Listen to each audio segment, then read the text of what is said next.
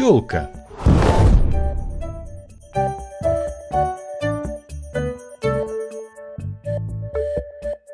«Знаешь, как пить тройной одеколон?» — спросил меня на привале ботанической экскурсии старшекурсник по прозвищу Пчелка. Его мы встретили в лесу случайно. Он сидел возле большого пня и, как мы подумали сначала, вел наблюдение за каким-то животным. Э, не знаю, если честно. Я был немного ошарашен вопросом. В деревенском магазине было полно нормального по нашим меркам алкоголя. Зачем пить одеколон? Но у пчелки были свои вкусы. Он достал из кармана три малюсенькие серебряные стопочки, грамм по 30, поставил их на пень редком и налил в каждую по порции одеколона. Затем из другого кармана извлек горсть земляники и приступил к делу. Пчелка выпил подряд все три стопки, засунул в рот землянику и блаженно зачавкал. «А зачем ты на три стопки одеколон разливаешь?» — заинтересовался процессом подошедший Олег. «Ведь можно, ну, просто разом сто грамм махнуть». «Что я, варвар какой-нибудь?» — возмутился пчелка. «Я же не политуру глотаю, а тройной». «Благородный напиток, надо уважать». Он покачал головой, удивляясь нашему невежеству, и ушел в чащу. Пчелка не любил пить один, но за все время практики он так и не нашел в партнера для своего одеколонного трипа.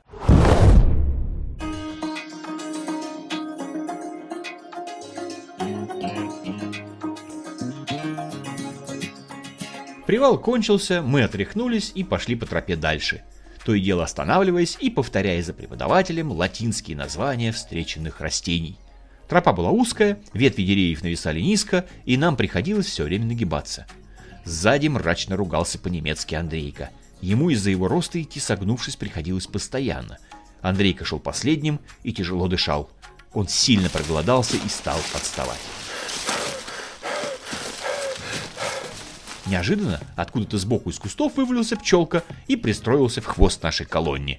В руках он держал ветку черемухи и с аппетитом ртом срывал с нее ягоды.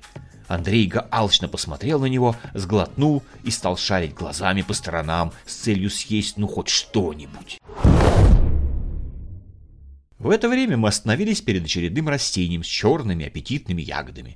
И преподавательница рассказала, что перед нами фрамгуля аунус или крушина ломкая.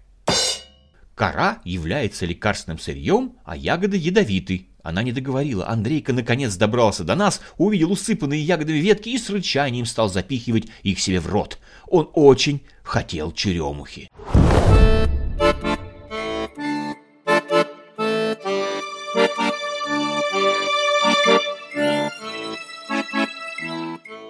Все застыли.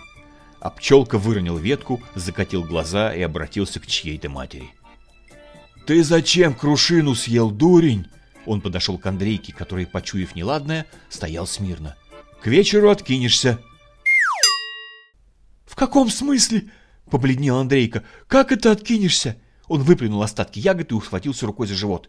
Мы остолбенели, а преподавательница, отвернувшись, обхватила лицо руками и давилась от смеха. Тебя может спасти только спирт. Пчелка похлопала Андрейку по плечу. А поскольку спирта тут нет, придется тебе махнуть со мной одеколона. Давай скорее, загласил Андрейка. Я уже чувствую, как откидываюсь. Счастливая пчелка, впервые пьющий одеколон не один, торжественно разлил остатки ароматной жидкости по стопочкам, и они с Андрейкой жахнули.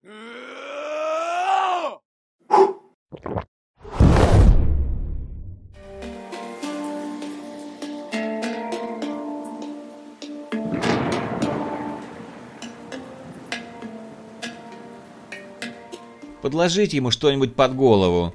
Преподавательница наконец отсмеялась.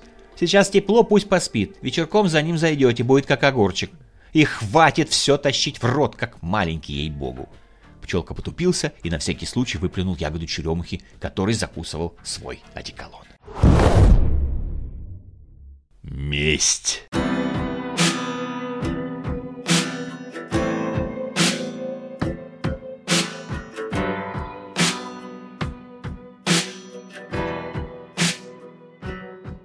На утренней линейке Александр Иванович, как всегда, занудно поведал коллективу, кто и где нарушал распорядок, кого видели в палате девочек, а кто был замечен пьяным.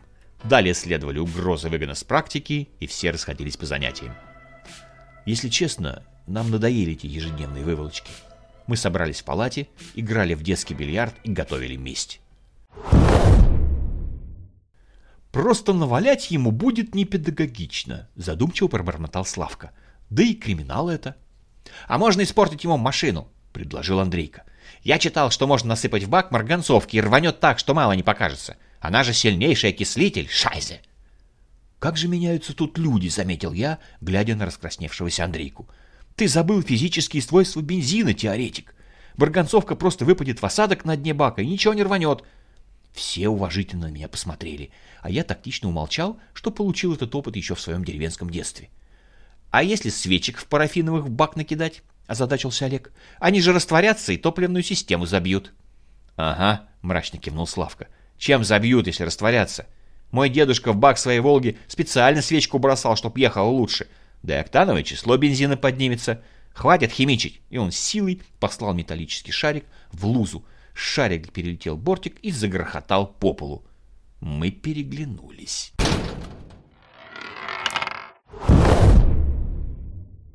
«Это то, что надо», — высказал я общее мнение. Мы собрали шарики и огородами стали красться к домику начальника лагеря. Его красный запорожец стоял во дворе кормой к крапиве, и мы очень удачно и незаметно оказались у цели. «Давай!» — Андрейка, назначенный дозорным из-за своего роста, махнул рукой. Все заняло у нас несколько секунд.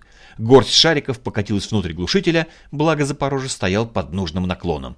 Дело было сделано.